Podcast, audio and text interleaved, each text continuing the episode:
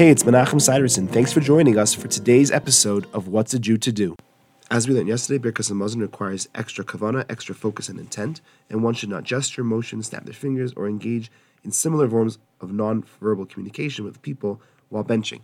Whenever you're davening or making a bracha, you should be avoiding these things, but especially during Birkas Hamazon because of this focus on intent. And also, it's important to stress it because it's very likely that during Birkas Hamazon you'll be more tempted to do one of these things because Birkas Hamazon is much longer than other blessings. And also, compared to davening, it's recited in a less formal setting. You're not in the synagogue, you're sitting around the table with other people there.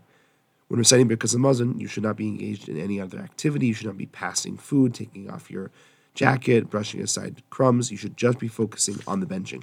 And it's important to remind us uh, ourselves as well that if you are in proximity of someone else who is benching, you should be careful not to disrupt them or interfere with their concentration. If someone is trying to bench, don't have a conversation around them and don't ask them questions. Try to help them have the proper intent as well. Thanks for joining me. I look forward to seeing you tomorrow.